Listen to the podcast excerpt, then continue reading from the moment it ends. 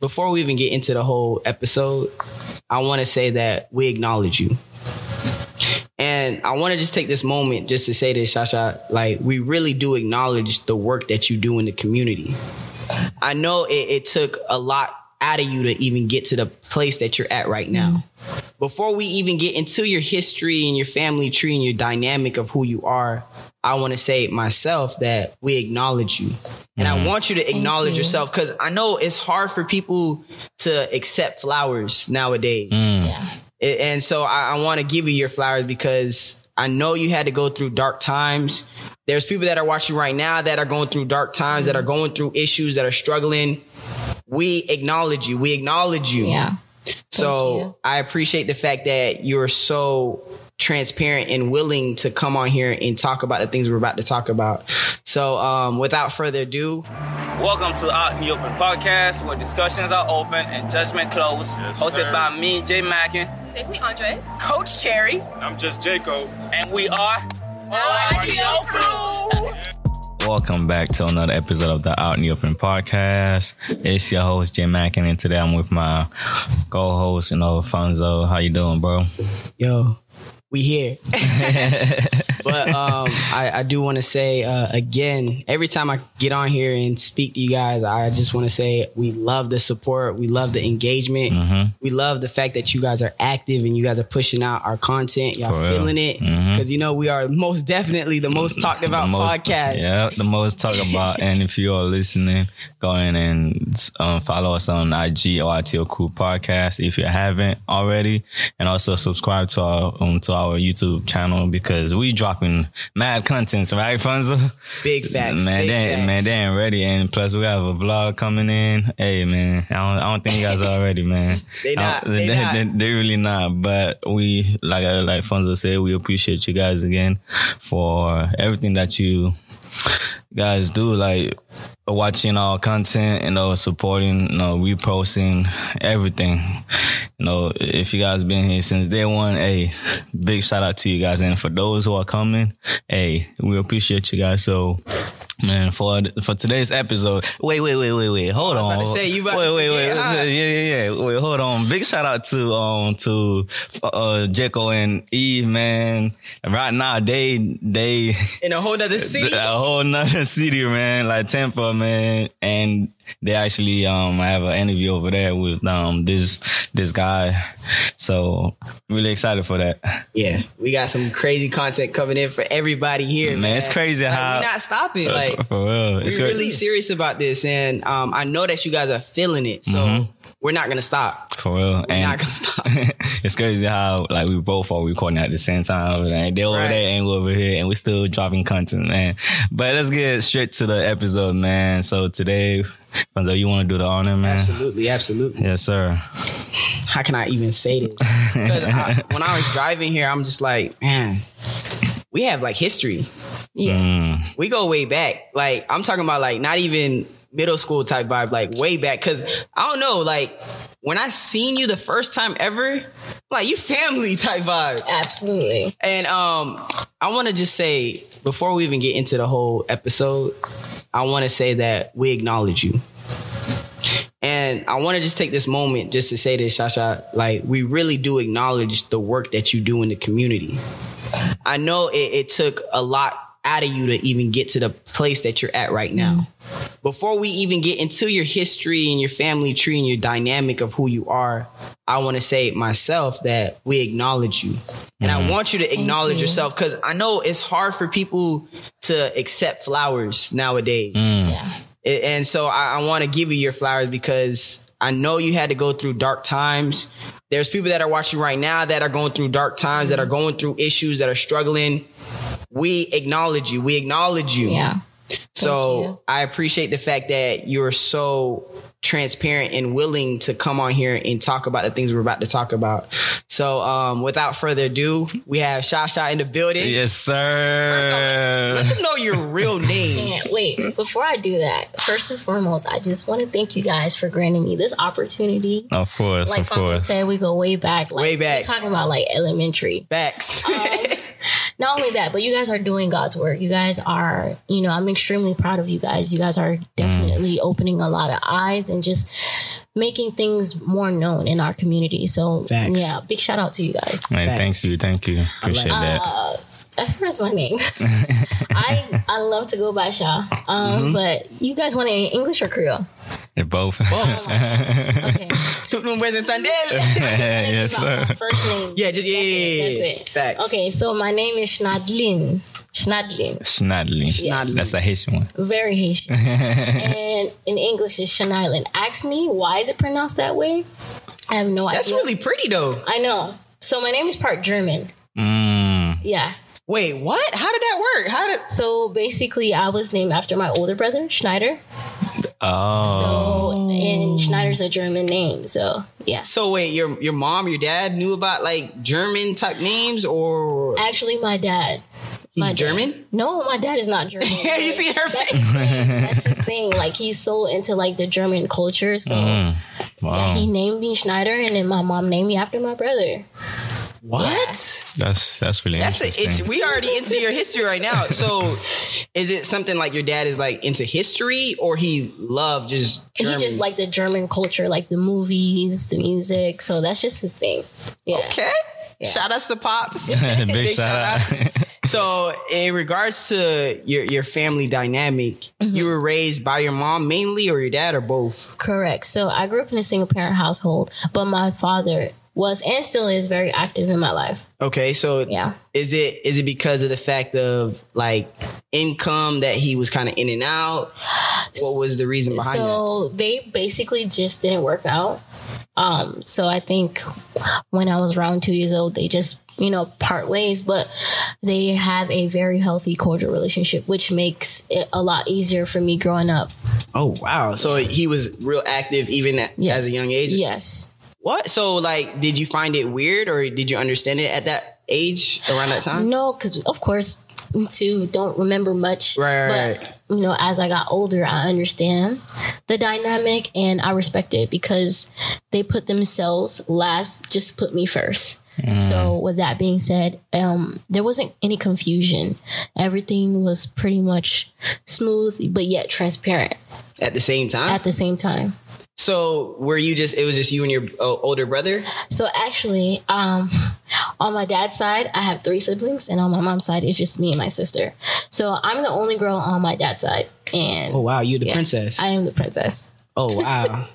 So is it. Is it weird that you have like separate families or you guys are like really close? We're really close. Um, I know this is going to sound a little weird, but like all of my siblings, we don't have the same mom and dad. Like I don't have an actual full sibling, but it's weird for me to say, oh, that's my half sister. That's my half brother. No, you're my brother. You're my brother. You're my sister. Mm, you're my sister. My sister. Yeah. Yeah. So we have a very close knit um, bond.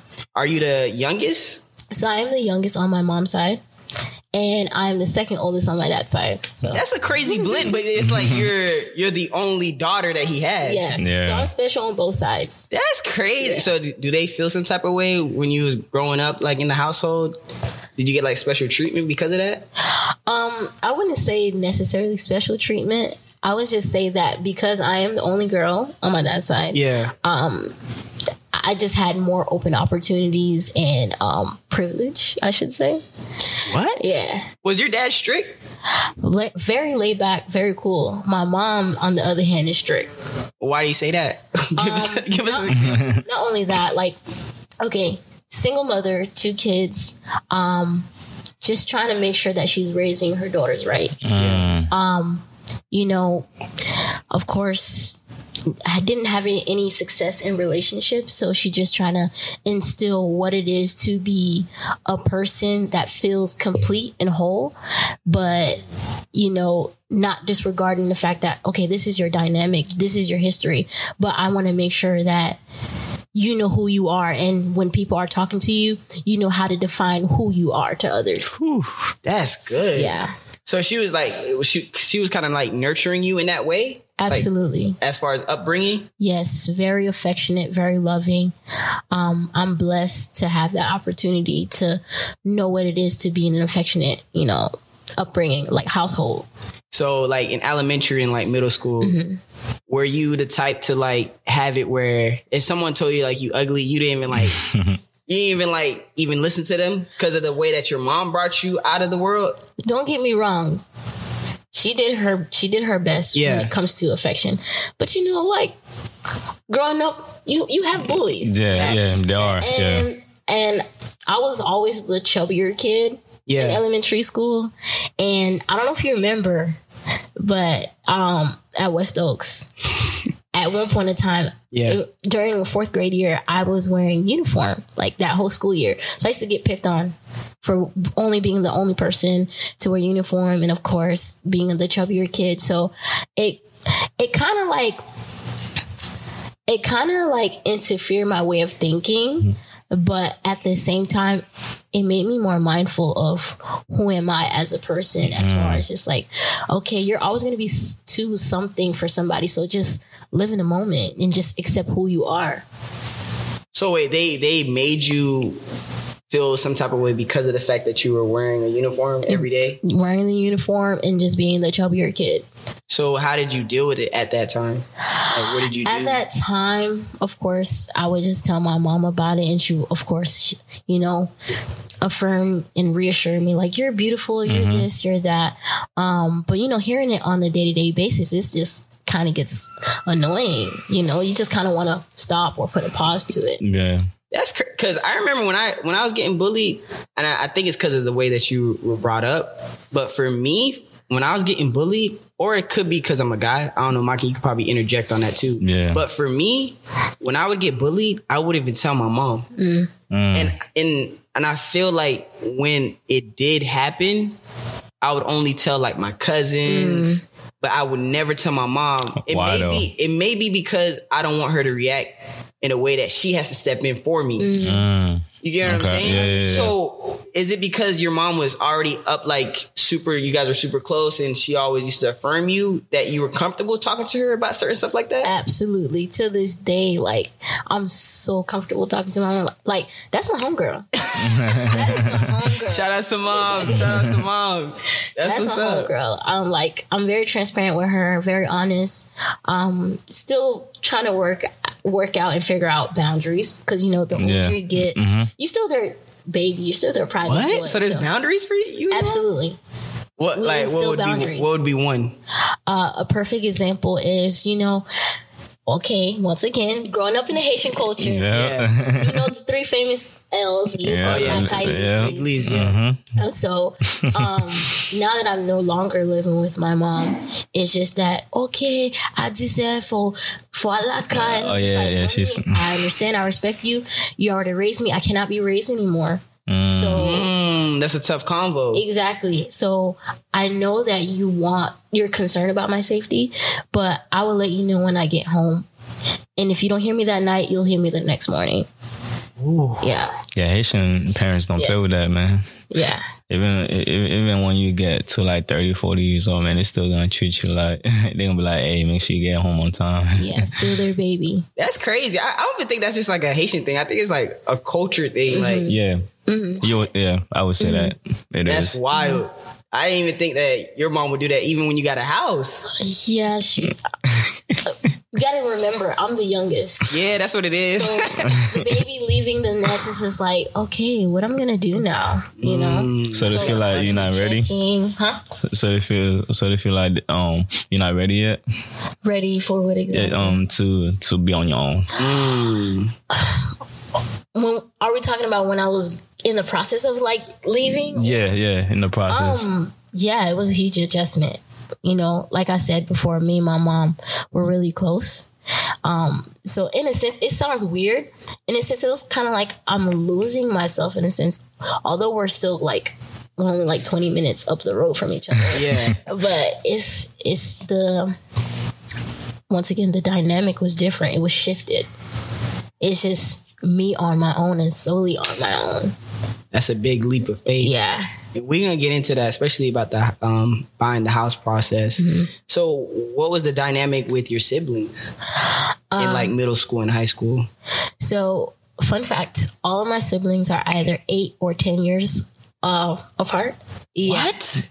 Wow. So although we were very close knit, there's a huge age gap. So at one point in time, um, I was alone, really. What, like during um, middle school and high middle school? Middle school and high school, yeah. Wow. Yeah, I was alone. Um, but, you know, still had a healthy form of communicating with my sibling. It's just that I was home alone. Like, there was no other siblings around me. Of course, my sister, who's eight years older than me, was already in college. And, of course, my brother, who's ten years older than me, doing his thing. And then, and then my two younger siblings who live with my father. So, yeah. So, did, like, when it was, like, during the holidays, did you really guys connect in a deeper level as far as the age gap? Yeah, so when when the holidays would come by, like, I would just kind of switch holidays. So, so there's sometimes I'll be um, spending True. time with my dad, and there's sometimes I'll be spending mm-hmm. time with my mom. So how did that make you feel at I that guess, time? I guess because I was so, like, accustomed to it. Like, it was brought to me at such an early age. It really didn't bother me. It really didn't have a huge effect. Yes. So. That's good. I mean, I feel like your your past really shows like who you are now. Do you agree with that? Oh, absolutely. Absolutely. Yeah. yeah. Do you yeah. feel like you got a lot of like um, pieces from your mom as far as upbringing? Yes.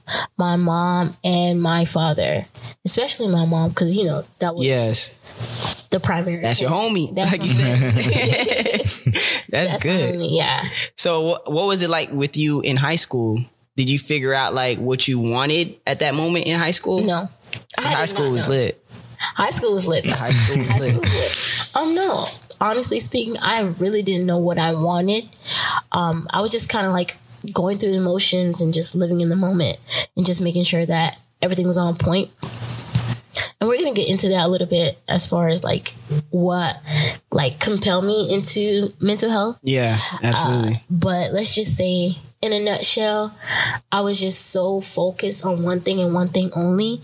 And it showed me what was like, what is my purpose? What is my calling in that moment? I don't know if that makes sense to you. Wait, so what, what kind of, okay, this probably helped me understand a little more.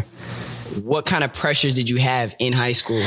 So I wouldn't say I have peer pressure, but I would just say like, once again, dynamic, like family dynamic, that alone was a pressure. You know, just the simple fact that, once again, my mom, a single mother of yeah. two, and my father, who's had his own family on the side, is just like, naturally, I felt like I had to make up for all the lost times or all the lost opportunities that they didn't have, especially being the youngest and the only daughter. Wow. Nice. So that was a lot of weight yeah. basically on you. Yeah. Did they kind of like make you feel like you needed to do something though? No, they didn't. School? No, they didn't. They, of course, they expected good grades. They expected, you know, me to excel in a lot of things that I was, you know, a part of. They never really expressed, oh, you should do this, you should do that. I just yes. felt like it's my, I don't want to say obligation, but I felt like I had to make up for all the things that they didn't have the chance to do. So, so, so in a way, like, so yeah, so you felt like you owed that to them. Yes. Mm. Yeah. Did they ever kind of like say that you didn't need to do that? Did you ever express it to them that you felt like that at that time in high school? Oh no, I didn't. Because I feel, knowing my parents, they they will be saying they would be saying like, there's no need for you to feel that way. We just want you to be happy. We just want to make sure that you're accomplishing the things that you want to accomplish. Knowing my parents, like they would kind of like discourage me not to feel that way, but I choose to not have that conversation with them because I don't want them to feel bad. Yeah. Yeah. Because they want, you know, that you, they yeah. want you to be more yeah. than what you, okay. Yeah. So like at that moment when you're trying to like do everything in your power to make sure that you give this like standard for your parents, did it kind of make you like struggle in certain parts of school? Absolutely. And just to be a little transparent, um, this is what we all about. Right, thanks. Go ahead. Let it out. So like, I remember like in high school, I was having a hard time passing the F C A T. Now they call it F S A. If I'm, if what? I'm mistaken. You ain't the only one. Oh yeah, the F S A. Time. Yeah, yeah, yeah. I remember I that. Extremely hard time passing the F C A T. And that itself took a toll on me mentally. So imagine you in the eleventh grade and you're in a reading class. That don't feel too good. Mm. It doesn't. That's facts. So I remember, I remember it like as if this happened yesterday. I never really passed the F C A T. I I ended up passing the A C T, which helped me pa- um, graduate high school. No way. I'm so serious. Even like that final one that they had gave us? I never passed the F C A T. I passed the A C T. I remember they were doing that. Like, was that the first year they started like accepting that instead of? Yeah. I think I remember that. What? Yeah. No, I can relate to that too. That's just something that happened to me. Yeah. yeah. For real? I, yeah, I couldn't pass the F C A T or the F S A. I think it was too hard, man. I don't know. I didn't like it at all. Like, I I never I, I passed it on the last the last time, but I hated when it was from the paper version and then they had it on the computer. Yeah. It was yeah. I don't like the format. They put too much pressure. They do. It was it was super stressful. So I, I can I can actually agree to you on that one because I was struggling. I was still in I think I was probably still in like take like trying to pass the F C A T like I think up until senior year. Honestly, yeah. I think so. Yeah, if I'm not mistaken, real. yeah, that was a lot of pressure. No, seriously, the struggle is real. Like imagine you in eleventh grade, eleventh or twelfth grade, and you're in a class full of freshmen and sophomores. Yeah, and feel good, and you you you have a lot of self doubt just by thinking like, dang, I can't pass a simple test, yes, quote unquote, and you feel like that test defines your intelligence. That's true. And um, it was it was so bad for Crazy. me for the F C A T that I stayed back third grade. Mm. I stayed back like it was that bad. Like I remember um, it was it was I was in third grade. I remember I had all this was like all my class like class of I would have been class of twenty thirteen. I would have been class of twenty thirteen. So I remember like all the kids passing. Mm. And I had to go and um, tell my mom that I didn't pass. And at that point, my mom was kind of like your mom. Like she was very reassuring and giving me confirmation and stuff. Mm-hmm. So like um, I told her and I was crying. I'm like, man, I feel stupid. Mm. Like I'm Look. dumb. Like that's how I felt. Look. And then I even went to like summer school and failed it too. Yeah, I remember summer school, man. It's hard. The education system is hard, but yet tricky. It is. It is. And it's so funny you said that you stay back. Actually, I actually stayed back in the second grade. For the F C A T? I was supposed to graduate in twenty thirteen as well. What? It wasn't for the F C A T. I, I stayed back in second grade because um, the way I learn, like the way I process, it's not like up to par compared to like my classmates. So I wasn't doing too well and my grades was not on point. So the best thing they could do for me at that moment in time is for me to repeat the second grade. And you didn't know, you didn't know nothing about it, right? At that time, even though I like you seen your friends leave and I stuff? I had a feeling because I remember literally in second grade year, struggling, just trying to do my absolute best. Like my teacher literally lost all hopes and was like, I don't know what to do anymore. Wow. Yeah. Imagine like, to this day, it's, it's it's stuck with me. Yeah. Yeah. You can't ever like... Yeah. Actually, I remember there was a time where, I don't know if they still do it now, is like they would give... Because I remember this girl named Angie. I, you know Angie. She's like Hindu... Yeah. Yeah, yeah, I remember her. So like um, she had she had stayed back, I believe. But she had took a, a different test that showed that she was able to like go to the next grade. Yeah, what so test like was that? What happened? I said, what test was that? I don't know. I don't remember it, but I remember she telling me that and I was like, what? And I'm stuck here. But in, in regards to being in the second grade and that happening, do you feel like what happened, like what took place made you a better person at the end of the day? Yes. What if I told you that itself is a small factor of my why? Mm. Yeah. Second grade you. Second grade me. Yeah. Wow. Mm-hmm. So did you, when you like, when you got older, as you got older, did you realize like over time, like I stayed back and now I really want to pass this?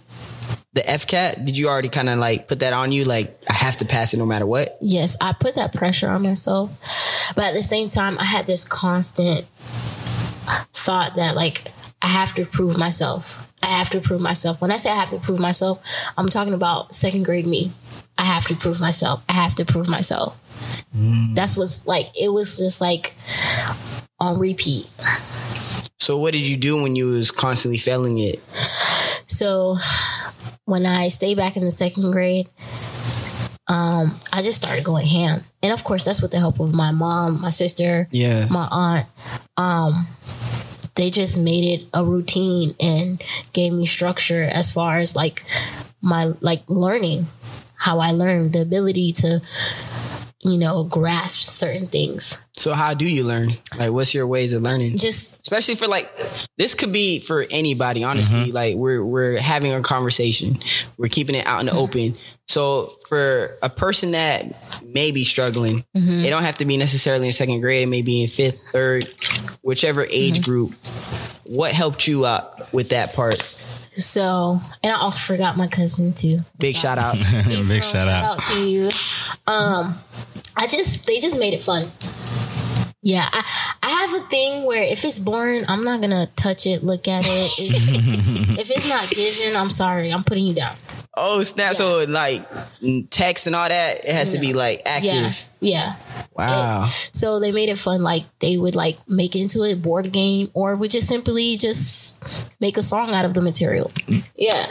What? Yeah. I never thought about doing that though. Yeah.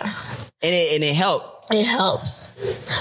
Actually, I'm in the um, process of studying to become licensed.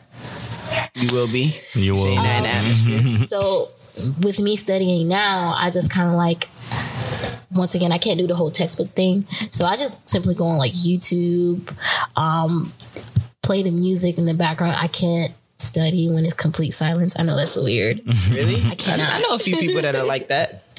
Um, and I just try to make it fun. I try to make it engaging because if not, I'll just simply disconnect. Yeah. And not even try after that. Nope. That's just me being honest with myself. And that's, it's good that you yeah. know yourself though, because yeah. a lot of people still to this day, they struggle with how to learn and how to like be productive. Mm-hmm. Cause a lot of times people will make it where it's like, oh yeah, I can't really do this. It's not even for me, mm-hmm. but you, you're resilient because you're finding a different way to actually learn it. Mm-hmm. So it's good. Cause I know my can like me, when I played instruments, I, I can only play it by ear. Mm-hmm. That's how I learned how to play music. I can't read it, but it doesn't mean that I'm not a musician. Yeah. yeah. You get yeah. what I'm saying? Yeah. You get what I'm saying? Yeah, because um, the thing with me, uh, till this day, man, till this day, I still can't read. And you um, still play? Yeah, I still play. Like, See? you will send me a song, I'll listen to it a couple times, and when the day comes, I'll play it exactly like that. See? And I think a lot of people get that idea like, okay, if if it has to be one way to do something, then that's the only way. And I, mm. I disagree with that. Mm-hmm. And you're an example of that. Mm-hmm. So going back to like your high school days, after you like passed, not even the F CAT, but as far as passing, how did that feel? Like, I felt so excited. I felt relief. I felt rejuvenated in a sense. I don't know if that makes sense, yes. but like, I just feel like renewed. Like, I'm just like, okay, now I get to move on to the next chapter. Mm-hmm. Yeah. That was a big thing. That was a big thing for me. So when you when you did that, did you tell anybody like as far as how it made you feel not passing the F CAT and going through that process? Did you tell you did you eventually tell your parents? Well, my parents knew from the get-go, like okay. from the jump. It's just as far as like my peers who did pass the F CAT, it was a little embarrassing to share because it brought me back to that place in second grade. Mm-hmm. Yeah. So that that was a tough conversation to have with them. It was a very tough conversation. But they were excited when you passed it and everything, oh, yeah. right? And the night that I found out, I was actually at Evan's homecoming. Like, oh, yeah. What you was doing over there? yeah. She was partying. Just, just getting it. And um, I remember because I was with Um, some of my friends mm-hmm. and my mom called me. It was literally like mm, nine, ten o'clock. My mom called me, and you know, normally my mom doesn't open my mail. She don't. But when she saw That's that, different. Asian, you sure your mom Haitian? I was about to say that. Age, so she's very Americanized. Oh, she Americanized? Mm. Yeah, okay. Very Americanized. No wonder she be talking to you how she be talking to you. right, right, right. But yet still Haitian. Facts. Americanized, but yet still Haitian. Facts. Um, and when she saw like the um the letter from the A C T, she was like, "Faut nouvelle, faut nouvelle," and I'm just like, "Okay, mom, nouvelle." She's like, "Oh, you pass it, you pass it." I was so yes. happy, and it was at the right part. Like you can still, like, it's so great. She can still celebrate. Yes, I was. I was like, no, like that was a true celebration for me, and it just happened at the perfect time. So at that point, were you not thinking about like the next step, or were you just in the motion of like, okay, now I'm good. I can enjoy like the rest of the couple of months in high school, or was it like, now I'm on the next thing? I was embracing the moment. That's good. I didn't want to rush it. Like, I just really want to embrace the moment because I knew how much I was struggling mentally. So I just lived in the moment. And that helped a lot? That helped so much. So how long did you take to like now start thinking about like your next move? So I want to say like... within the last three months of senior year, that's when I started mm. to like, okay, let me start applying for, you know, college and see where this goes. Was your friends already ahead of that point as far as looking into college? It was fifty-fifty. Some were still kind of like, you know, just chilling. Some yeah. were already like... Already there. Already there. Um, what's that program? Valencia used to the offer? Bridge. Bridge oh, program. Yeah. I remember yeah. that. That done saved me too. Yeah. Shout outs to the Bridge of Success. Yeah. So, so what were your options in high school? I mean, in high school, what were your options that you were looking into? I just wanted to start school. And it's so funny. I didn't know what to do.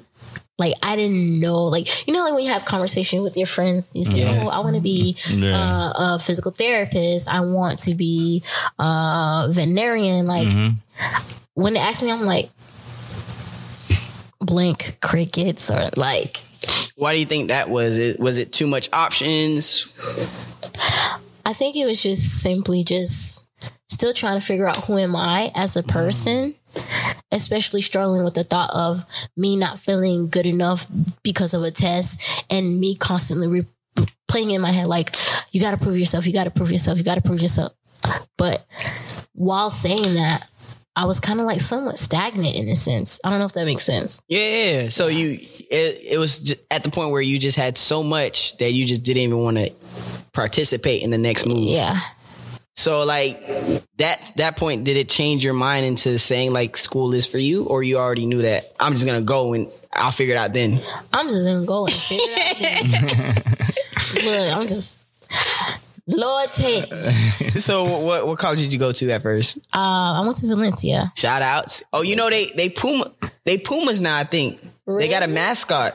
Puma? Yeah, shout outs to Valencia. Oh, they got a they got a mascot now. So that may open up the door for sports. But oh, wow. anyways, so you went to Valencia, and how did that make you feel getting into college?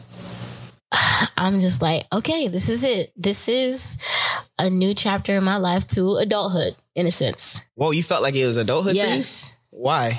Because I feel like this is the moment where you take your life and make something of it. Although like college doesn't necessarily define you or your future. Um, as long as you have a plan and it's an effective plan, mm. you should be good. But I feel like at that moment in time, like, okay, like this, this, where the big dogs is at. Yeah. Yeah. So um, what about your parents? Because, you know, I was raising in a Haitian household, and you know the concept going to college, um, they they give you advice on which career to go to. You know, like Haitians be like, yo, you need to be a doctor, or you need yeah. to be a uh, a lawyer, you know, and things like mm-hmm. that. Um, did you get that pressure from them? So, as mentioned before, my mom is very Americanized. My dad is very laid back. So I didn't get that like, mm. oh, for doctor. For yeah. I, I didn't get that, but they would ask me, okay, what are you going to school for? That's good. And I'm just like, I don't know. I'm just going for my A A general course class. Hey. I don't know yet. Yeah. And it's so funny because they were trying to like, even though they didn't tell me what to do, they were just like, have you thought about this? Have you thought about that? Mm-hmm. And coming from a family who is heavily in the medical field, mm. um, they was like, oh, please, uh, wap on today, nurse. I'm just like, C N A, L P N. No, it's just, it's just not giving. uh, it's so weird how I, you know, find my purpose and or calling. So as mentioned before, I was going in for my A A, right? Yeah.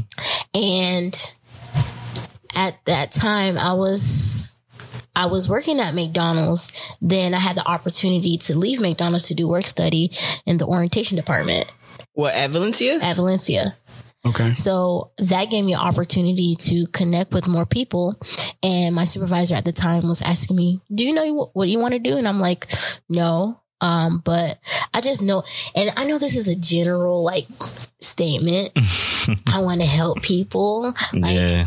Anything that you do, really, you help other people. Right. But I just like, I just want to help people. And I I know I'm good with people.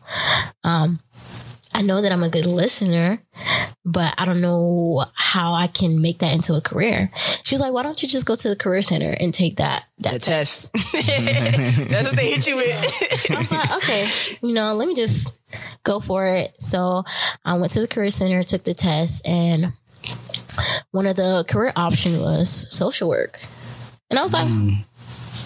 Hmm. Hmm. So I didn't want to jump the gun. What I did was um, I connected with my supervisor, and she was like, hey, I know a social worker. You can probably shadow whenever you're ready. Let me know, and um, I can connect you with her so you can see how it is, like learn all the ins and outs. And I said, okay, perfect. Whoa. So why did, why didn't you jump the gun? Why? Because I didn't want to make a irrational decision and regret it later. Mm, wow. Yeah. That was good. It is good. Yeah. But that's, that's the reason why I asked that, because a lot of times, like, we'll just go for it. Like, yeah. Or, like, we'll just do our side research and then, yeah. then we go. Right. But you took, like, an extra step and actually wanted to shadow. That's yeah. really unique. Yeah. So you ended up doing that? Yeah. And I loved it. Like, just seeing the passion that was being, you know, portrayed and just caring for, you know, her clients. I'm just like, wow, like, I can see myself doing this, mm-hmm. you know, because I... I personally feel like I have like a nurturing, caring um, aura. Yeah. So I was like, I, I like this. Let me check it out. So, um, of course, I finished, you know, my A A. And big shout outs. Big shout out. You know, U C F Direct Connect. Yes, big shout so out. So I applied for um, to be in the B S W program. So yes. That's Bachelor's in Social Work program. Mm-hmm. Um, and I just continue on and learning materials. Like I, I, I gained a love for it. Like I learned to love it. It, it kind of happened so natural, but yet I was mindful. What were you doing, like, aside from school? Like, was it something that was a component to social work that made it so natural for you, or was it just the process? I feel like... this is going to sound crazy, but I feel like I've been social working, even though that's not a word. Like, it is now. um, since the beginning. Like second grade you type vibe? Like I'm talking third, about fourth? Like just personality wise. Oh, it was in you. Yeah. Wow. And that's because you, you realize that after you, like when you are in the career. Absolutely. Absolutely. So it was like destined. Yeah, it was, it was just, it was made for me. I know that's right. Y'all hear that? It was made for her. Made for me. That's amazing. So, like, for you in um, college, how are you, like, as far as social wise? No point intended for the social workers. Like, how are you socially? Um, I was focused. Like, I was just oh, to sorry. the book. I was just like, of course, I just only I only commute to the school. I yeah. didn't necessarily involve in the activities that were like, you know, offered at U C F. But when I did, like, I would always find myself in weird situation where random people would just tell me, like, this is how they're feeling. This is, mm. you know, what's going on. I'm just like, you know, the materials that I learned at that moment in time in school, I would just apply it. And it was effective. That's amazing. Yeah. That's and of amazing. Course, a little bit of authenticity, you know, yeah, yeah, yeah. just be myself. Absolutely. Yeah. So like, even though you wasn't even trying to be in that, that school or that social work setting, it came to you. Yeah. On those awkward locations. Awkward locations. So how did you, so how would you like do it? Like, would you step aside? Like, would you take it somewhere else? Would you just be in the moment with the person? Like how that come across? A lot of the times it's, It's just, I just start by saying, hey, how you doing? Like being a extrovert with introvert tendencies, of course. Okay. um, Um, I'll just be like, hey, how you doing? You know, how you doing? How's your day? I could be at the store or just, you know, be at church. And then just by that alone, the person feels like they're being heard. Yeah. Being I ain't gonna lie. You did that to me in a text message. Like, this today, she texted me. I'm, she's like, uh, and it's not like a normal like way of like communicating. So I'm like, whoa, like this is deep. Like I feel like she's talking to my soul right now. She just texted me, um, how are you feeling? I'm like, what? I didn't get like, what are you doing? Or like, yeah, hey, yeah, like yeah. She went straight in. I'm like, oh, snap. Yeah. I can't just like, I can't just give her like a small message. You know what I'm saying? I gotta, I gotta elaborate. I cannot. Okay. So that's dope. If you really think about it, a lot of times, like, and I'm sure you guys can relate, you know, our loved ones, our close friends, sometime when they call us, I would say there's a high percentage they need something. Right? Yeah. Mm-hmm. Facts. Not saying that we don't want to help them, but like sometimes we just want to be seen. We just want to be heard. So it's not, we don't always want to hear, hey, I need this, I need that. We sometimes want to hear, how you doing? How you feeling? Mm-hmm. Like, where you at emotionally? Where you at spiritually, physically? Yeah. Like, is there anything I can do to help and support you? That's all it is. Like, I have a weird tendency, and my cousin can vouch for this. Um, I have a weird tendency. I'll just call my cousin just cause. Like if if he's in my spirit, I'm like, hey, I was just calling to see how you doing. How you mm. feeling? I just want to tell you that I love you. Mm. That's it. Need more people like that, yeah. Right there. When did you start doing that though? Like checking up on people? Because of my upbringing, mm. affectionate upbringing, you know, saying I love yous, hugging each other is is just natural for me to do. Nice. Wow. Yeah. So how how were you as far as relationship wise in high school and middle and college? No relationship. In high school, yeah. I know. No entertainment, no no no sidetracks. You know, to talk to somebody here and there. For real? Yeah. Um, but once again, like I said, I was just so focused on just proving myself and just trying to accomplish that goal at that moment in time. So, although I would have like, you know, auntie, auntie whisper. Flings. Little small flings. Auntie, what they call it? Auntie souffle nos oreilles. Oh, yeah. Yeah. Um, you know, it was, there was a little entertainment, but it wasn't nothing that I was like pressed on. Why, why was that? Is it because the goal was too big or they weren't ready for what you had? Mm. I feel like my goal was number one. For real? Yeah. Do you think that was a reason like they didn't want to approach you too? Um, that didn't stop them. Oh, okay. That didn't stop them. Yeah. Oh, so you you would turn them down because of that, or it would get to become a distraction? Down. I would just like if it was too much of a distraction, I would just kind of like make it into more of a friendship. Friend zone. Even, even though it wasn't a relationship, like a. Yeah, significant relationship. It was just more like, hey, like my focus is, is on this. Drop it like that. Yeah, and um, you know, it's not you, it's me. Very cliche, right? um, but my mind is elsewhere. I have a goal, and I need to accomplish that goal. Dang, just like that. Yeah, I'm like when I'm when I have something I need to accomplish, like I'm on robot mode. Dang. Yeah.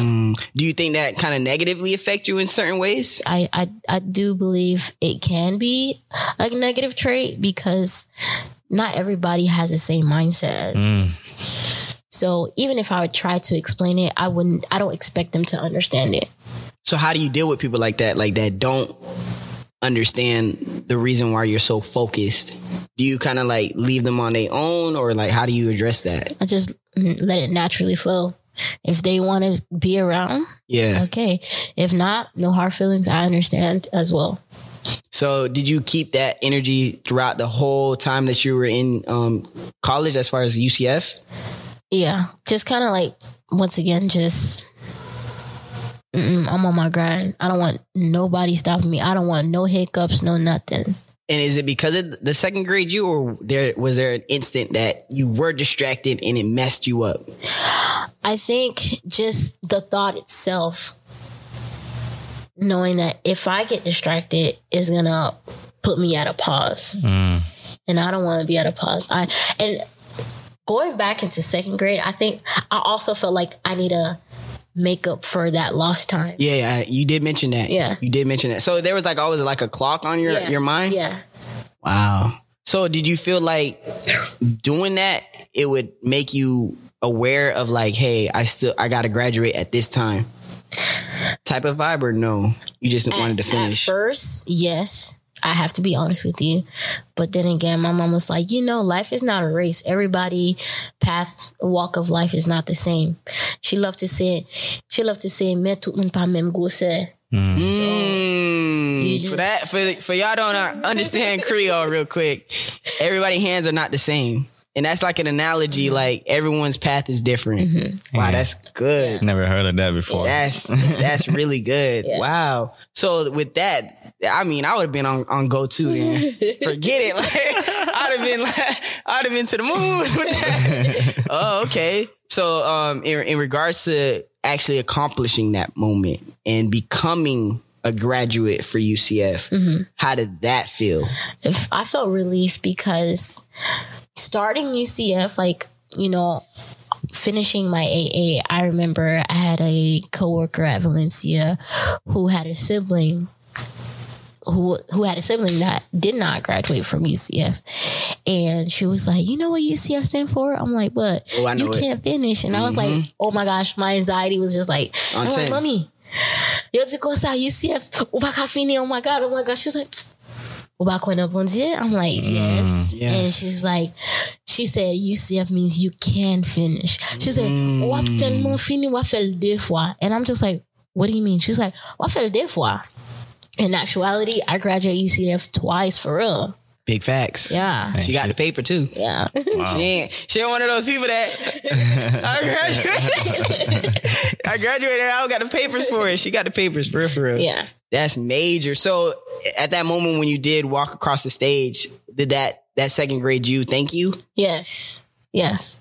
And how did you know? Like, how did you know? Like, it was, I did it. Because I proved myself, even though a lot of the times naturally, there are moments we doubt ourselves. Mm-hmm. So the fact that I was able to accomplish something and, you know, kind of sit back and reflect that moment in time in the second grade when my teacher was like, I don't know what else to do. Like, I figure out what to do. Yeah. I figured it out on my own. That's of course, good. With the support of my family, friends, and God. But, like, I eventually figured it out. So did you find out like what position you wanted to be in social work? Because I know social work, it has so much. You can do so much. Yeah, you can do so much with it. So when you did walk ar- across the stage, did you realize like at what point you wanted to take it? So I knew that I wanted to work with the elderly. Mm. It's when I started, it's twisted, like it's so twisted. It's going to be very complex. So um, I remember during undergrad, I did an internship at a nursing home for that whole um, program academic year. Yeah. And I liked it, you know, just dealing with the older people, learning their stories, you know, learning a, a piece of advice, wisdom, wisdom, yeah, all of that. It was very interesting. And I was like, I can see myself doing this, you know, working in a nursing home as a social worker. Um, but then again, once I graduate, once I graduated my bachelor's, I didn't go down that route. I actually became a case manager for, um, a company that basically tend the needs for Hurricane Irma. So it's mm. completely left Whoa. From what I wanted to do. Wait, was Irma within that same year? So I graduated in twenty eighteen. Hurricane Irma happened in twenty seventeen. So there was a um, funded program through FEMA oh. that offered case management positions to kind of help some of the people who still had, you know, damages around their homes. Yes, yes. Yeah. So you, you worked with them for quite a while? I worked with them for two years. So it was very interesting. Still kind of social worky. That's not a word, but yeah, still kind of social worky. Um, you know, just going to the client's home, looking at the damages, hearing their stories, how much um, things that they lost and whatnot.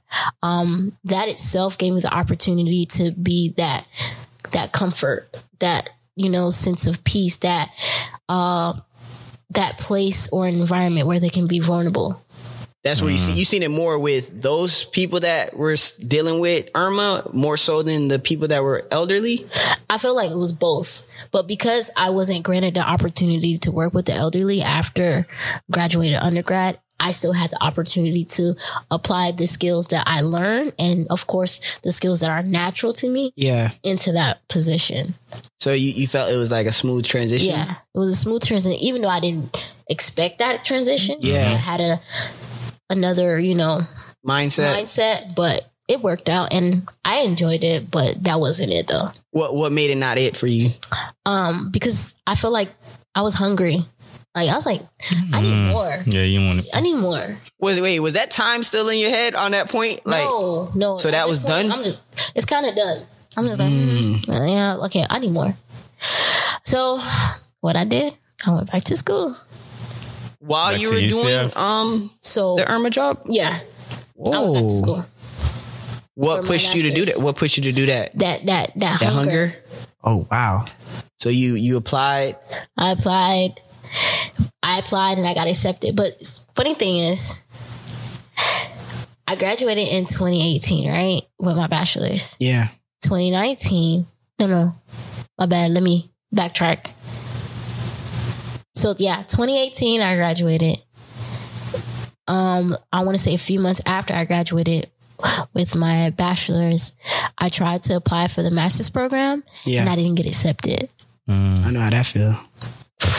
I was so salty. Wait, so you already had in mind, like, you wanted to keep going? Yeah. So at that point, you just kept it moving? I just kept it moving. I was just like, no, let me just focus on work. But did that second grade you come back with that part where you didn't get accepted? Did you feel like that rejection aspect? I felt salty. I felt, like you said, rejection, it, it sucked. It hurt. Yes, yes. How, so how did you deal with it? You just moved on? Just like no, working? No, I... I I, I held on to it. I have to be honest, which is why, of course, we're going to dive into that a little yeah, bit yeah. about, you know, the whole mental health thing. I held on to it. So even dealing with seniors, dealing with Irma, that was still on your heart? Yep. So because of the rejection letter. Wow. So what did you do after that? So you um, applied again? I applied again the following year and I got accepted, but you know, a really good friend of mine, and we're still friends. We're still good friends to this day. Um, she was also interested in going back for her master's, but I kind of like encouraged her, like, let's do this together. Let's do this mm-hmm. together. I think I know who you're talking about. That's my homegirl. Big shout out to her. Big shout outs to you. That's that's my social work muse. yeah, yeah, big shout outs. But um, um, I was like, let's do this together. Let's do this together. So we applied um around the same time. And she got accepted first, right? Oh, before you, like, as far as acceptance letter or yeah, email? Yeah. And don't get me wrong, I was happy for her, mm-hmm. genuinely. But I'm like... Yeah, you felt some way. Letter? Yeah. Because you was the one that was kind of being her encourager. Yeah. Like, mm-hmm. like, let me... Where's my letter? Mm, wholeheartedly happy for her. But because of that rejection from the first time I applied, mm. it's that those same thoughts were coming back, like... Am I going to get accepted or not? Ooh. So you was being very doubtful at that moment. Yes, very. So what what happened when you did get that that letter? Did you? Man, I hollered. I hollered. I was like, won't he do it? But yeah. I hollered. I actually cried.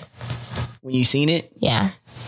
Did you tell your mom about it? Yeah, she was so happy. So she knew about not getting accepted and then oh, getting yeah. accepted, right? Like I said, my very transparent. Homegirl. Yeah, she I tell was. Her everything. That's good. So when you did get accepted, did you kind of know like what you wanted to do with it at that part, or you were just like, "No, nah, I'm hungry. I'm just gonna get this." I'm hungry and I'm gonna get this. So what did you do after that? You did that robot thing again? Yeah.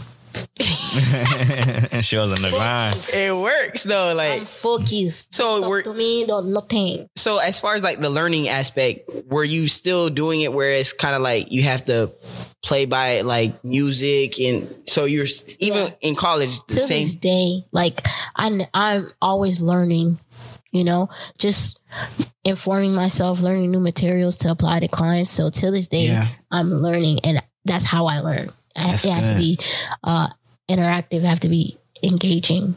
That is really good. So you and her both were in the same semester as far as... Mm-hmm. We graduated at the same time with our undergrad. We graduated at the same time with oh, our Oh, okay. Grad. Mm-hmm. What? So that's bestie. That's social work. That's crazy. So how did it feel walking across the stage a second time? Well, I or that was during COVID? Yes. I didn't walk across the stage. Mm-mm-mm. Mm-mm-mm. I didn't, but I was still excited. I was yeah. just happy that I got that part over. And I just felt like, okay, so let me apply for some new jobs. So I knew I wanted to do social work because social work is so broad. Yeah. I just started, I just started applying just different, you know, roles. And I got accepted with this one company. Wait, how long did it take?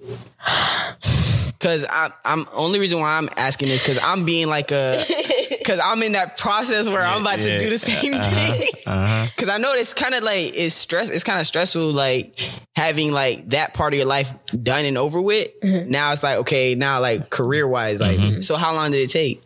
So I myself, I struggle with anxiety. So being an anxious person, yet very structured. Yes. I actually got the job before I graduated. Mm. Yeah. Whoa, so you was in the field before that? Yeah. Applying and everything. I got the job before I graduated, and they said that they'll wait for me. Once I graduate, I can start. So what was the, what kind of job was it? Like, what were you doing? So this job was basically, uh, the position is called clinical assessor. Um, so basically I'm the first point of contact, um, with, you know, just completing biopsychosocial. So biopsychosocial is basically gathering information, learning about their history, um, learning about any mental illness in their family, um, if were there any substance um, use, um, what's the reason why they're coming in for services. So I was basically the first point of contact. Wait, is it like a hospital or a psychiatric unit? It's an like outpatient um, mental health clinic. Oh. Yeah. Wait, you, you knew coming into this that that's what you were going to do? It just came to me. Like, I, like I told you before, I, you know, before graduating, I just started applying everywhere. Mm-hmm. And, oh. you know, I got the job offer and they say they'll wait for me. And once I got the job, that was my position. I was a clinical assessor. Wow. So how did that feel doing that? So 'cause I know that's heavy. That's heavy right there. Ooh, heavy. It was all new to me um, because I never really thought, you know, focus on the mental health um component side of social work. So just hearing like the abuse, the trauma, it was just like, I felt like I was experiencing secondary trauma, secondary, like, you know, experiences just yeah, by talking them, to them. Yeah. yeah. Um, I had to learn how to separate the two. I had to learn, you know, not to take it personally, but still provide that, you know, empathy, still provide that, you know, you know, normalizing their feelings. Yes. That extended emotional support. So that's how you kind of distinguish the two. Yeah. So did you happen to have like moments where you took work home? Like not job people, like we're not talking about physical documents or nothing like that. As far as the mindset, like you said, the trauma, the secondhand trauma, were you taking that home with you as well? And how did you deal with it if you did? So it was a, a remote position. So oh, yeah. So you in the same boat as that? Like yeah. right now? Okay. It was a remote position. So uh, once I slammed that laptop, uh, no, like literally, I was playing like yeah. if I get up at five, my that's it. That's a form of self-care, really. Like I'm yeah, not that's but real. To answer your question, yes, I, in the beginning I did I took it with me. I remember the very few like the very f- first few months, like I was crying just hearing some of this. Yeah. I went to my mom. I was like, Mom, like, how can some parents treat their child this way? How can mm, yeah. they this? How can they that? I was just asking so much question. And my mom was like, you can't take that stuff with you. Like, you have to understand not everybody's upbringing is like not same. Like yours. Facts. It's not the same. That's facts. I'm like, I asked myself, like, you know, a parent's supposed to love and cherish and, you know, you know, just create cherishable moments with the child. But some of these people, they're explaining to me like it's sad they can't stand their parents. They some of them say like they wish their parents was gone. Like it's it goes um, deep. Yeah, it goes deep. So how did you how did you wake up and separate it? Like what did you just keep doing like trials and error, or is it something that you learned throughout your schooling that you figured out a way? I feel like my client just taught me how to separate. Wow. How? What do you mean by that? Yeah. So in mental health, you know, you give these clients advice as far as what to incorporate to kind of like navigate throughout their day. So I literally, the things that I would tell them, I apply it to my life. Okay, I see what you're saying. The same solutions that you would offer, you you take in. Yeah. That's really good. That's really good. So it so after that part of your life, as far as working there, is that when you found your purpose as far as what you really wanted to do with social work? Yes. I feel like, okay, it clicks. Weird how like I wanted to be with the elderly, mm-hmm. Mm-hmm. but once I started working with a specific population, I'm just like, yo, like this is mad, like interesting. And this is like, not to toot my horn, but like, I'm good at this. What was it? What was the group that you're referring to? Um, so I mainly work with individuals who were like adolescents and young adults. Okay. I had like a few like older people here and there, but I mo- I mainly had like youth. Youth. Okay. And so, young adults, that's good. Yeah. So the age range was uh, eight from eighteen or from fifteen. It went to from thirteen and up, but they, since they were assigning me clients, I mainly had like teenagers, and like I think the oldest adult I had was forty-five. Yeah. Why do you think that was a huge discrepancy as far as the age gap? Like, what do you think shifted you from just like focusing on like this subgroup? Like, what caused that? That's a really good question. That's what we do. So, like, I think because my experience as an um, intern when I was working in the nursing home, mm-hmm. I think that was just like the first exposure. And I just kind of like, oh, I, you know, I guess it, I was impressionable at the time. Yes. And I was just like, I can see myself doing this. Like, I go home and run with it, you know? That's good. But the fact that God placed me in a different, you know, um, scenario and serving a different population and been with the population for quite some time now, I'm just like, yeah. So are you doing it now like private too as well? Yes. So um, the Mental G P A is my side business. Oh, let's get into that. So for those who don't know, You, you've created an outlet for social media to kind of mm-hmm. respond to mental health. And I think it's a beautiful thing because a lot of times people forget that social media has a, a huge part, mm-hmm. especially in the youth and the people that are so obsessed with it. Mm-hmm. It's a, it's a, it's a form of addiction. Mm-hmm. We need more, more content like that. Yeah, absolutely. And again, that goes full circle as far as acknowledging you. They acknowledge the you. page as well. So how did that come about, Mental G P A? Like, where, where did that inspire you to do that? So um, I want to say a little after um, I graduated um, undergrad. Um, this is going to sound weird. So the name Mental G P A came about with me and my cousin. Shout out to you again. Big shout out. Ephraim. Um Believe it or not, the Mental G P A was supposed to be a podcast name. Mm. Whoa. Wow. Y'all hearing it first right here. For real. I didn't even know that. What? Yeah. It was supposed to be a podcast name. Um, I knew that I wanted to like give out content and share, but once again, you know, the self-doubt, being hesitant, although I had like the a great support system to kind of like, you should do it. Like, you know, you're capable. I was just like, not sure. Um, so I had the name Mental G P A for quite some time now. It's, you guys are just knowing about the Mental G P A, but the name mm. itself, it's already been like two years now. Wow. That's wild. Yeah. So you, you've been birthed. Yeah. Wow. So what made you push it more now? Like what caused you to do that? Is it's because of all of your credentials, the, the the feelings that you had during that time of actually placing it on there and stuff? I feel like God put me in a position where he was like, you need to think bigger. You have a gift, put it out there. Why mm. are you just keeping it sealed in a box just for work? That's deep. That's, yeah, that is deep. So what for, like, was it something that God like whispered to you, or was it something that he kept showing you, like mental G P A, mental G P A? He kept showing me. You know how like sometimes when you're in a position and you're hesitant, but like there's so many signs just throwing at you like, um, you need to do it or mm-hmm. or else. So that's just me being obedient. That's good. Yeah.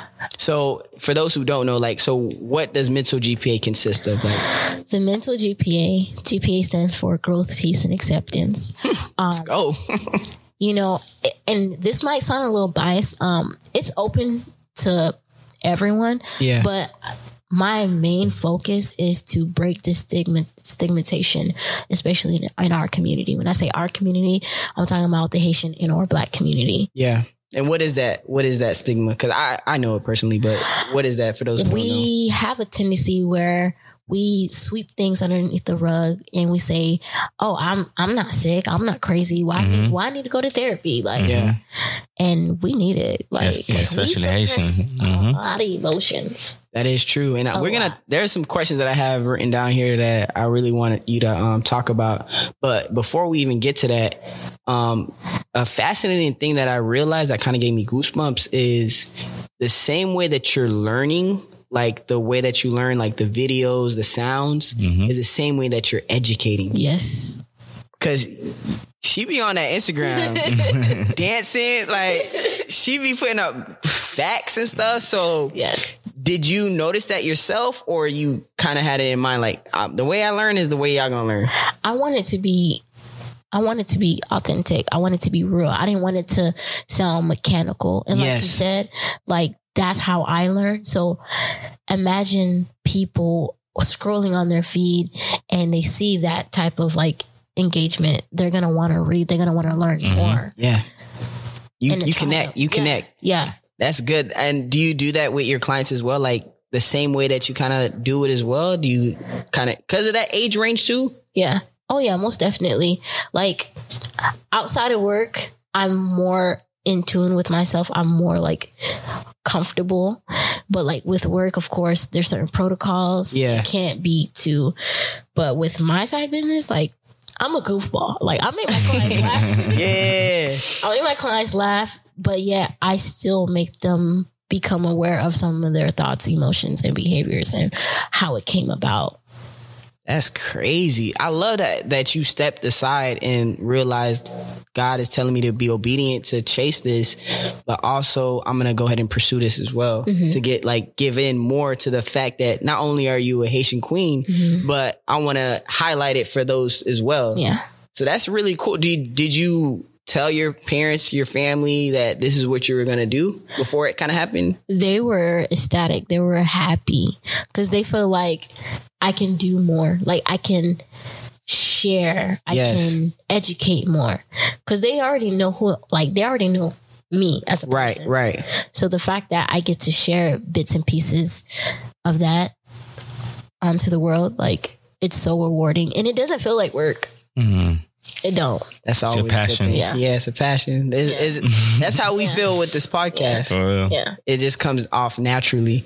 So um, the questions that I had in mind, um, the first one that just popped in my head is like, how is it like?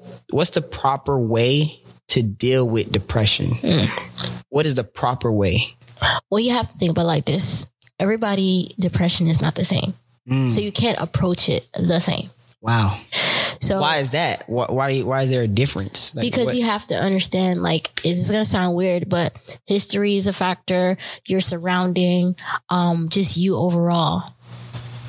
So you can't approach depression itself the same. It's case by case. Case by case. Wow. See, I think that's a, another thing that a lot of, like, even in our culture, like, they think it's the same. It's not. Wow. It's not. Like... There's levels to this. So there's, um, these, of course, there's major depressive disorder. There's mild depression. There's a depression labeled as dysthymia. What is so that? basically, yeah. What is that? You feel depressed literally every day, all day. Are you like ta- all year long. Are you talking about physically or mentally? It's both on the physical and mental aspect. Mm. That's like on a rare case, or that, that's like a, a very... Some people, some people struggle with dysthymia. Wow. So is it something that only like medicine can help out with, or you think there's well, ways to... They, when I say they, I'm talking about in mental health. Yes. They do encourage, you know, to have psychotropics to help. What is that? Medicine. Oh, I'm, like, what? I'm so sorry. The terms. That sounded familiar, low key. I'm like, wait. I'm so sorry. Nah, you good. You good. Um, they do encourage meds to kind of help, you know, balance out, you know, the chemical imbalances, and of course, oh, like in your brain. Yeah. Okay, that makes sense, because it is like a, a body thing too, yeah, right? Yeah.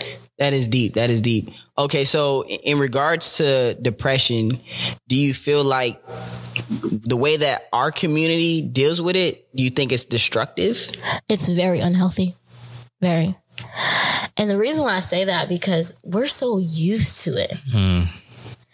You know, and, and I like to tell my, I'm sorry, I'm doing this because this is how like I get I get passionate sometimes. Uh, go get ahead. Passionate. Go, go ahead. I, open today. I, yeah, for real. Um, I like to tell my clients, like, you know, everybody's stage in life is different. Yeah. We all go through adversity. But the simple fact that depression itself alone, society said, says it's not acceptable. Mm. So because it's not acceptable, we try to be this happy-go-lucky or I'm all right, I'm okay.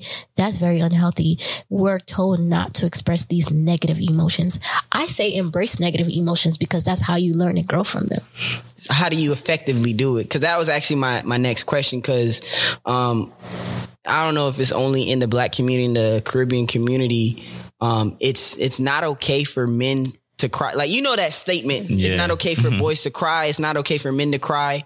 And it's it's it's not okay to be weak. Mm-hmm. You gotta be strong. Like mm-hmm. you gotta be you gotta be happy. Mm-hmm. They don't want you to be vulnerable. Mm-hmm. So like how is it how do you be an effective person while being vulnerable? How does that look? Being like a proper way of doing it. Because some people, they go out of control when they're depressed. They they take it to a whole nother level, or mm-hmm. people that are vulnerable, they hide it, but behind closed doors, they're doing extreme stuff. Mm-hmm. So what is the proper way, like the a healthy way to be depressed and a healthy way to be vulnerable? Like, what does that look like? Well, a lot of the times, you know, when we're battling with depression, um, we communicate that with our friends and family, whether it's directly or indirectly. Ooh. But the thing is, you know, for someone who, you know, had the opportunity to experience that on a professional level, as far as like talking to clients, sometimes having that unbiased opinion, it's all that they need. You know, just simply being completely transparent, vulnerable, out in the open. They tell you their true thoughts and emotions and feelings, because they feel like, let's say, for instance, you know, you're my brother. Mm-hmm. I'm telling you, I'm feeling depressed. You see it to the point where I'm having a hard time getting out of bed. I'm not eating the way I'm, I'm normally eating. Um, I'm not motivated. You see it. Yes. You express it to me. You try your absolute best, right? Yes. But I don't know what it is. When a lot of the times when people who are dealing with depression, when they seek professional help, it's like a fresh of air, like a something new. Mm-hmm. They, they're optimistic. They're hopeful. Yes, yes. Not saying that they don't get that from their family, but it's just something about the feeling new or seeing something new. It just makes you hopeful. It makes you feel like, okay, I'm starting something, and uh, I mean, I mean business, you know? So it's like a different, a different scenery, different environment. Absolutely. I know Jaco, he talk, he talks about this all the time because um, he goes to therapy as well. He he said one time in one of the episodes, I don't remember, but he was saying like um, he'd rather talk to a stranger. Oh yeah, yeah. I don't remember like, that. It, it, and it doesn't have to be like a professional, but he'll rather um, talk to a stranger because they won't judge. Exactly. Do you think that's another that's, element? That's exactly what it is. The fact that I'm a stranger. You feel like we're not going to see each other anymore. Oh, yeah. Mm-hmm. You're not going to tell people my business because we yeah. don't know the same people. It's That's what it is. That's deep. That's deep. And you think that's a good way to kind of bring that out of the person yeah. effectively to yeah. be vulnerable in that way. Mm-hmm. Okay. So what are, what are some of the things that you hate about mental health that you wish could change? The fact that, you know, you, and we talked about this earlier before starting the podcast, like yeah. you can't change, you can't change people. You can't change the scenery. You can't change their situation. And one thing I like to tell my clients is that therapy is kind of like dating. You never know what you're really going to get. You yeah. know, so there's, there's some things you're going to like. There's some things you're not going to like. Mm-hmm. Um, but at the end of the day, like you have that power, you have that control. I'm just a passenger, just giving you tips and pointers. So to answer your question, like I've, in the beginning, I felt like I, I want to change it and I want this to work. As but, soon as like right then and there. Yeah. But the person I've got, they have to do a little bit of legwork. I can't, we got to meet somewhere in the middle. Mm-hmm. Yeah, that's true. So you gotta, it's a, a partnership basically. Yeah. You ever had clients that expect, has so much expectations on having that first point of contact that things are going to change immediately? Or is there, is there like a way that you already tell your clients, this is a process. Mm-hmm. So you be upfront with it. I tell them this is a process. And I, I try not to give too much advice because yeah. I don't want any codependency. Not only that, I can't be, I can't give you advice on your life if I'm not living in, in it. Like you know what you're going through. You know what you're experiencing. I don't want to take that away from you. Like it does, it just doesn't make sense. It's like you coming to me and tell me, oh, drink this water. And I'm just like, but I already know how to drink this water. Yeah. So why are you telling me how to drink this water? So it's going to cripple me. And I'm going to say, hey, Fonso, should I drink this water? Yeah. So you're getting like second guessing yourself. Yeah. I, I no, the, the main goal of therapy is to not only realize some of the behaviors, thoughts, and emotions, but to help you make decisions on your own. So they, you want they're, so they're, they're coming into it feeling kind of empty or broken or whatever they're going in there for, mm-hmm. but you want them to be kind of independent for themselves. Absolutely. Okay. And do you feel like when you do have clients or even people that come in and they, they, they kind of switch it on other people, do you kind of bring it back to them, or is it more so whatever is happening, we just address it? Like, how does that go about? I love that question. I love that question. Um, A lot of the times when someone's coming into therapy, they're telling you about their situation and they're saying, oh, like my sister is, you know, this and she just don't, she don't understand me. She don't know how I'm feeling, this, that, and the third. First, I normalize their feelings. Second, I um, make them reflect their emotions and what happened during that moment in time. And I also let it be known, like, this is what the other person or the other party may be feeling and why they may react this way. Yes. Because sometimes we're very selfish when it comes to our emotions. That's true. So a lot of the times when we're in a situation or when we're having like a, a disagreement with somebody else, we don't see their point of view. We just only see our point of view. Mm-hmm. We we feel like we're always in the right. And sometimes we need to sit back and reflect, like, what did I do wrong? Like, how can I prevent this? And sometimes it's a simple uh, communication, a miscommunication. Yeah. Facts. Yeah. I think in a lot of, a lot of ways, a, a lot of things could be fixed with conversation. Yeah. And I think that's, I think that's why, um, mental health works so well is because that's the key component. Like mm-hmm. you have to talk. Mm-hmm. You're not going to get anything out of it just by standing and looking at the person that you have a feud with or internally. Mm-hmm. Mm-hmm. So how do you, how do you deal with people that are like hard to communicate with? Like, and it doesn't have to be clients, just like people around you that you care and love for that are fighting like an internal battle. And you, you kind of have that vibe and you feel it like there's something going on. Like, how do you kind of address it? So, simple. It's not hard. As simple, I'll just say, you know, where can I meet you in the middle? Like, how do you feel? Like, what are some of the emotions you're feeling? Because a lot of times when people are upset or angry, you know what that means? That's stemming from fear, disappointment, hurt, um, a lot of different mixed emotions, but they're, it's being portrayed as anger. So I'm asking, what are your internal feelings? What are your internal emotions? Like, what was the triggering point? Like what, what was the, not only the triggering point, but what was the body language? Like I asked a whole bunch of different questions that kind of make them feel like, or think, you know, I felt this way because X, Y, and Z. And it's, it's simple. It could be simple. Like if you and I have a disagreement. Yeah. Right. And I'm upset at you and I can't communicate that, that's an issue. And that can be resolved by just using I statements. So let's say, for instance, we're, we're in the house, right? You, my brother, I cooked, dishes in the sink, and I leave, right? You see the dishes in the sink and you hate that, but you're not saying anything about it.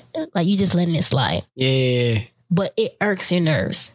In order to resolve that, you come up to me and say, hey, I appreciate you cooking, you know, food. I appreciate that. But, you know, it makes me uncomfortable seeing the dishes in the sink. How can we, you know, make something work to avoid how I feel mm-hmm. and to avoid future um, escalations or disagreements? So just using simple I communications can go a long way. That's deep. I ain't gonna lie, I'm gonna use that. Yeah, like, yeah. That's really good. Yeah, she putting us on the game, man. Yeah. yeah. So you guys are seeing it first. Yeah, y'all getting the step by steps. Oh, wow. So, what is a day in the life of a mental health professional? What does that look like? Exhausting, but yet rewarding, because we're human too. Like we go yeah. through stuff too. Mm-hmm. So, like when you go into a session and you know, you ask the clients, you know, what are your highs? What are your lows that you face throughout the week? They'll tell you what's going on. And like deep down, like, dang, I'm going through that too, but I can't say nothing. Mm. Like, you know. So who do you go to? I have my own therapist. Y'all see that? Y'all see that? Therapist having a therapist. You see yeah. that? It's not it's not a bad thing. It's, no. See, and that's another stigma that I don't like either. Yeah. They make it seem like it's bad. No. To seek help. That's weird. Yeah. That's weird. Yeah. Like, why can't I why can't I seek help? And I think that's big on the, the African community as well. But um I don't I don't want you to leave without answering this question here though. Mm-hmm. Like the process of owning a house. And what age was it again? I got the house when I was in your twenties. We ain't gonna we ain't gonna announce no name, but she was in her twenties. twenties, like this big, big top. You know what I'm saying? So, yeah. so let's talk about that. Like that process. Mm-hmm. Cause you was telling me earlier when we was at church. Yeah. Those, those ideas. So give us, the, give us, give us the story on that. Like, how did that come about? I'm going to tell you everything in a nutshell. All right. Um, um, it was very nerve wracking, but you know, I felt like this step would not only help me, you know, of course, by investment. Yes. But it will also help me. It's just going to sound weird, but like it helped me with my esteem, not to like show people what I can do, but to be more independent and to be more confident without seeking mommy and daddy help. Wait, were they kind of like pushing you to like, now you can leave? No. It was you just decided me. to go. It was on me. Was that time thing on there on your head? Nope. So it's just you're more at peace in knowing that you can do this. Yeah. Wow. That's a leap of faith, though. Yeah. Not only because why this this is the thing that like blew my mind. She skipped apartment.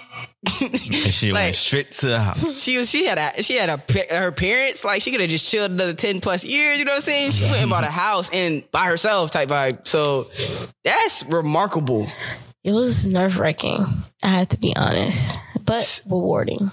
So now you in the house, you talked about something, I forgot how it, how it goes, but you said marker, I mean, market buyer. No, regret? buyer's remorse. Buyer's remorse.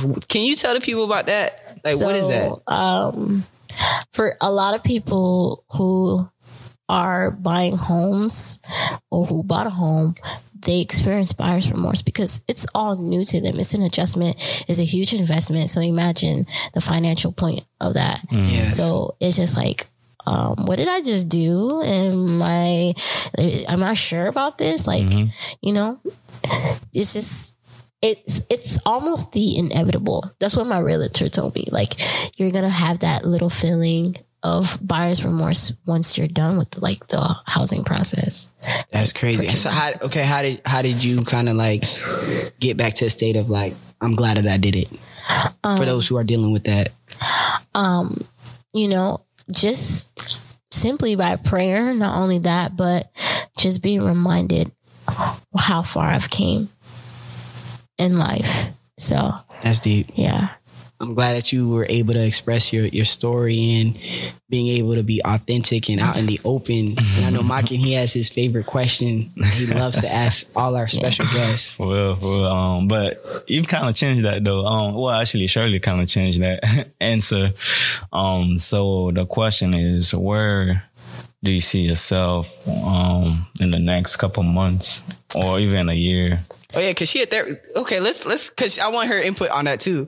So like, uh, Shirley, she changed the question for us because Makin, he usually asks yeah, in the next years. five years, mm-hmm. and she blew our minds when she said that's right. She's like, um, I I really cause in therapy they teach them to like think about today, yeah, be present, yeah, and that's one of my goals for this year is just to be more present. And when she said that, it switched the question now. So like, we don't even ask our guests the next five years, mm-hmm. just where do you see yourself in a couple months or even in a week? Mm-hmm. So that's why we kind of like change it up. But you agree to that too as well? I Is agree that, wholeheartedly. Okay. Because so, every day is not the same. Yeah. True. Things are always changing, different seasons in our lives. It's not the same. So constantly your goals should be changing or you should be adjusting your goals. Ooh, mm. I hear that. Yeah. So what is it looking like right now for you in a couple of weeks or a couple months? Um, I'm praying that I pass this exam. Um, I'll hopefully build um, a clientele for my side business. Yes. Not only that, but um, who knows? I might branch out into a different area of social work. You never know. Never I'm know. open, but I know that working with adolescents and young adult has definitely be definitely been uh, a great experience for me. Y'all hear it first right here out in the open. Yes, we sir. really we really do what we say we do, and we keep it out in the open. We are definitely the most talked about podcast. We want to appreciate the fact that you took so much of your time. Mm-hmm. So we giving it back to you because they listening, they watching, and I know they definitely got some jewels that are going to be planted on fertile ground. So mm-hmm. that way it can enrich not only themselves, but their family. Um, I want a big shout outs to the Click House for allowing us to have this space. Yes, sir. And this moment with them. And we, we're going to see y'all in the next podcast. Well, um, wait, wait, before, before even that, um, go ahead and give your social Oh yeah, media my bad. Those. This one was ready forgot. to go. This one was ready to go. uh, my business social media page is the Mental G P A. Um, my link to schedule for virtual appointments is also there, including my number and email. So if you guys are interested, I'll be waiting for you guys. Yeah, yeah. Short and simple, yes, easy, sir. It's not complex. Mm-hmm. Mental G P A. Mental G P A. That's it. Y'all, see, y'all heard it and seen it first. Let's go. All right, as you can see, discussions was open and judgment was closed. Make sure you check us out in the next episode. And make sure to like, comment, and subscribe.